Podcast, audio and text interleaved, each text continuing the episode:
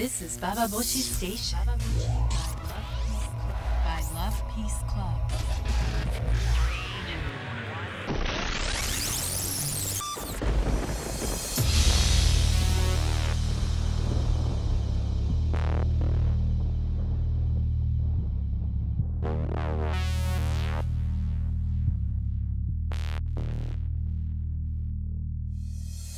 インターネットラジオババボシ北原みのりです今日のテーマはお金、えーお金について話していきたいと思うんですけどもというのも先日私はこんなメールをいただきました、えー、ゆうさんから。いつもババボシ楽しく聞かせていただいています、えー本名なのでゆうさんと私は勝手に言いますね。ゆうと申します。35歳男です。残念ながらこれまでバイブにも縁がありませんでしたがババボシいつも楽しく聞かせてもらっていますしコラムを楽しみにしています。遅くなりましたが信用の回を聞きました。その後資金のめどはついたでしょうか。すでに4月ですので激しく今更なのですがもし運転資金が必要でしたら100万円くらいまででしたらお貸しできます。北原さんの妥当だと思う返済条件で結構です。許されるなら出資でもいいです。私は金融業者でもないですし資産家でもなくお金は技術系のサラリーマンとして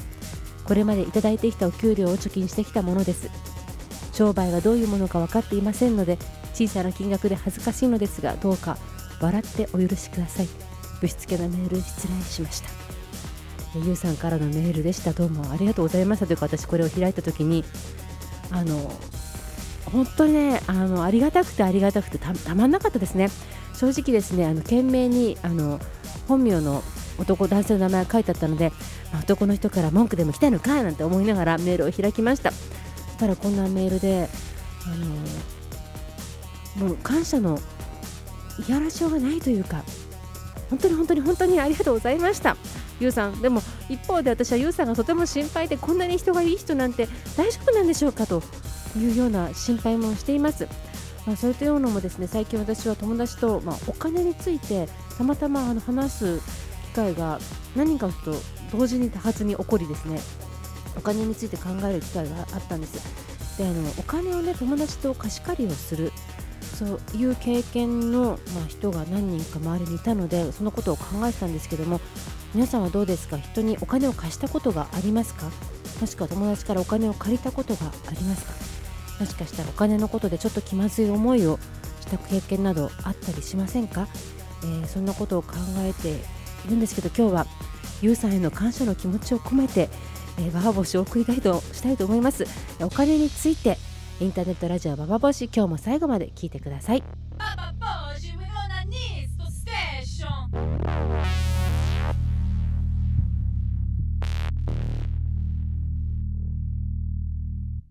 インターネットラジオババボシ今日のテーマはお金について話をしていきたいと思います。え先日私は、まあ、しゃ友人と喋ってたんですけどその友達がね友達の基準って何だっていうの話になった時に、まあ、お金を貸し貸せるか貸せないか貸してもらえるかもらえないかなんじゃないかって言ったんだよね。でその友人はあの子供の時にお父さんが事業に失敗してあの、まあ、いろんな人に金策もっとお金を貸してくれないかと電話をしている姿をまあ見ていたらしいんですけども、まあ、大学卒業してしばらくぶりに電話をしてきたかと思ったら金を貸してくれっていう、まあ、そのお父さんの言葉にまあ大体みんなあの、まあ、冗談じゃないっていう剣もほろろっていう対応だったらしいんですけどもそれを見て彼女は、まあ、自分は友達にお金を借りないで済むようなに行きたいって思ったのと同時にお金を貸してくれるか貸してくれないかっていうのはやっぱり本当の友情があるかどうかってことだなっていうふうに思ったらしいんだよ。でそれを聞いて私はえー、ってあの私はどちらかというとやっぱお金に関しては絶対友達と絡んじゃいけないってどっかで思っててっていうのもあの、まあ、本当に直接のお金の貸し借りではないけれどもあの、まあ、以前久しぶりに電話かけてきた友達がご飯食べようよと。で嬉しかったんだよね。ああ、食べる食べるって誘ってくれてありがとうって言ったら、あの、まあ、何かあの高額なものを私に売りつけようとしたんだよね、その友達は結局。でそれが目的だったらしいんだけど、で、まあ、困ってたんだよ、きっとお金に。で、なんとかしてほしいと思って貸してくれって言いにくいからこれを買ってくれって言ったんだなとは思うんだけども、やっぱその時に、あの、そうだね。嫌だと思っちゃったね嫌だってでそういうことをする時点でなんか友達じゃないじゃんっていうような思っちゃったとこもあるしそうね。向こうからしてみれば困ってる時に助けないなんて私は友達じゃないじゃんと思ったかもしれないけどももう激しく嫌だっていうふうに 思いましたね。そう。でそんな折にその友達の話を聞いたのとあともう一人は知り友達がやっぱりあのまあお金を貸してくれと。それはあの葬式の費用が足りないからお母さんの貸してくださいって言われてその金額がまあ200万だったと。それを頼まれた時に彼女はとてもあのお金を持ってたのでその時に貸せないことはないんだけどもやっぱり本当に悩んだと。できっと貸しても返してくれたんだろうと思うけどもやっぱすぐには貸せなかったからあの10万円をもう返さないでいいよっていうふうにあげたっていうふうな言い方をしたけども。でもやっぱりさあのまあお金の貸し借りっていうのは人の価値観とかすごく出るなとは思ったんですけれども皆さんはどうですかね？あの皆さんの体験をぜひ聞きたいなと思うんですけども友達からお金を借りたこと貸したこともしくはお金を貸して借りてなんか気まずくなったりとかそんなことはありませんか？ぜひあの聞きたいなと思います。メールは投稿するのボタンを押していただくと直接私が読むメールに行きます。This is Baba Boshi Station.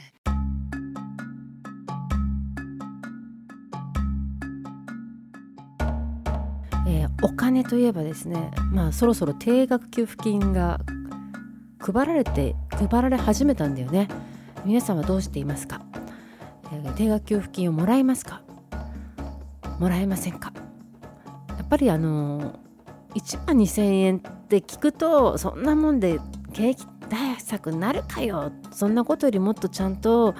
医療を充実させるとかそういう方向に持ってきよっていうようなまあ真っ当な批判はありましたけどもでも1万2000円って具体的な金額を聞くとうちのラブピースの中でもかなりいいバイブ買えるよみたいな私も定額給付金セールをやらないってことは自分には課してるんですけどもなんか麻生に味方するみたいで嫌じゃない？でしないけどでもどういうふうに自分はもらうのかとかみんなどういうふうに使うのかってことはちょっと気になります。でこのまあ配られるとか、まあ、本当にそれができるのかできないのかっていうような話の時に、まあ、これも話友達と話した時に絶対私は定額給付金なんか受け取らないって、まあ、それは私の政治だっていうようなあの人がいたんだよね。で彼女はあの石原慎太郎は嫌いなあまりに大江戸線にも乗らないって言ってる人だから、まあ、かなり潔癖なわけですよ。でお金1万2000円絶対もらわないもらわないって言ってんだけども私はそれを聞いててでもやっぱりお金はお金だからあのそんなにねあのもらえるんだったらもらってなんか自分のあのいい道に使えばいいじゃんとかさなんか思ったんだよね。そんなにあのあのなんだろう貧しい子どもたちの、ね、寄付するとかさそういう使い道もあるんじゃないかと思ったんですけどもでもあの先日のニュースを聞いてちょっと怖くなりました。というのはあの定額給付金を配られるのと同時にですねあれ現金でさもらえるんじゃないのね。私なんかさ私のイメージだとなんか黄色い券かなんか配られてであの役所に持ってったらはい、じゃあ1万2000円って封筒でもらえるようなイメージがあったんだけどそうじゃなくて口座に振り込まれるじゃないですか。ってことは口座を教えなきゃいけないってことが起きてそうすると定額給付金の、まあ、配布と同時に口座を差し押さえられる人たちっていうのが出てきちゃっているっていうニュースがありましたよね。でそれはまあ税金を滞納している人たちとかそういう人たちが急にまあ抑えられちゃうそれはどうなのってやっぱり思いますよね。なんかお金もらえると思ったらその口座情報公開したあまりにそんなことになってしまってるってことなのではないかとは思うんですけれどもこうなってくると私あの講座を教えたばかりに別に最近滞納してないけれども何か大事な情報公開をしてるような気持ちにさせられてやっぱただじゃお金もらえないじゃんみたいなそうただじゃないよこれっていうような気持ちが途端にまああの疑いを持って出てきましたけれどもその中でもまあ定額給付金をもらうのかもらわないのか使うのか使わないのかでさ結局1人じゃないですか世帯が私の場合で家族が4人とか5人とかいたら、まあ、10万円入るか入らないかって考えになるともらおうかなっていうふうに思うけどもこういう時もやっぱりさ一人暮らしで独り身だとなんとなく1万2000円ねちょっとちょっとねっていうような気持ちにまあなっちゃいますよね。でもどうですかね？1万2000円。少ないようで多いようで多いようで少ないようでただより怖いものはないというのは本当なのか？なんてことを考える。今日この頃ですが皆さんはお金とどんな風に付き合っていますか、えぜひ感想やご意見をください。メールは投稿するのボタンを押していただけると私が直接読むメールに来ます。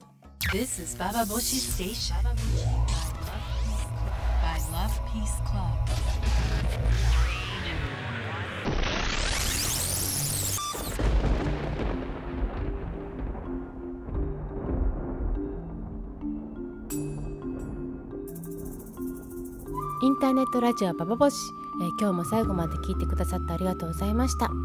えーお金の貸し借り、えー本当に予算ありがとうございますなんですけれども。えーとですね私はあの思うのにお金を借りるのとお金を貸すの。私はまあ幸いにもどちらの立場にも立ったことは友人関係ではありませんが、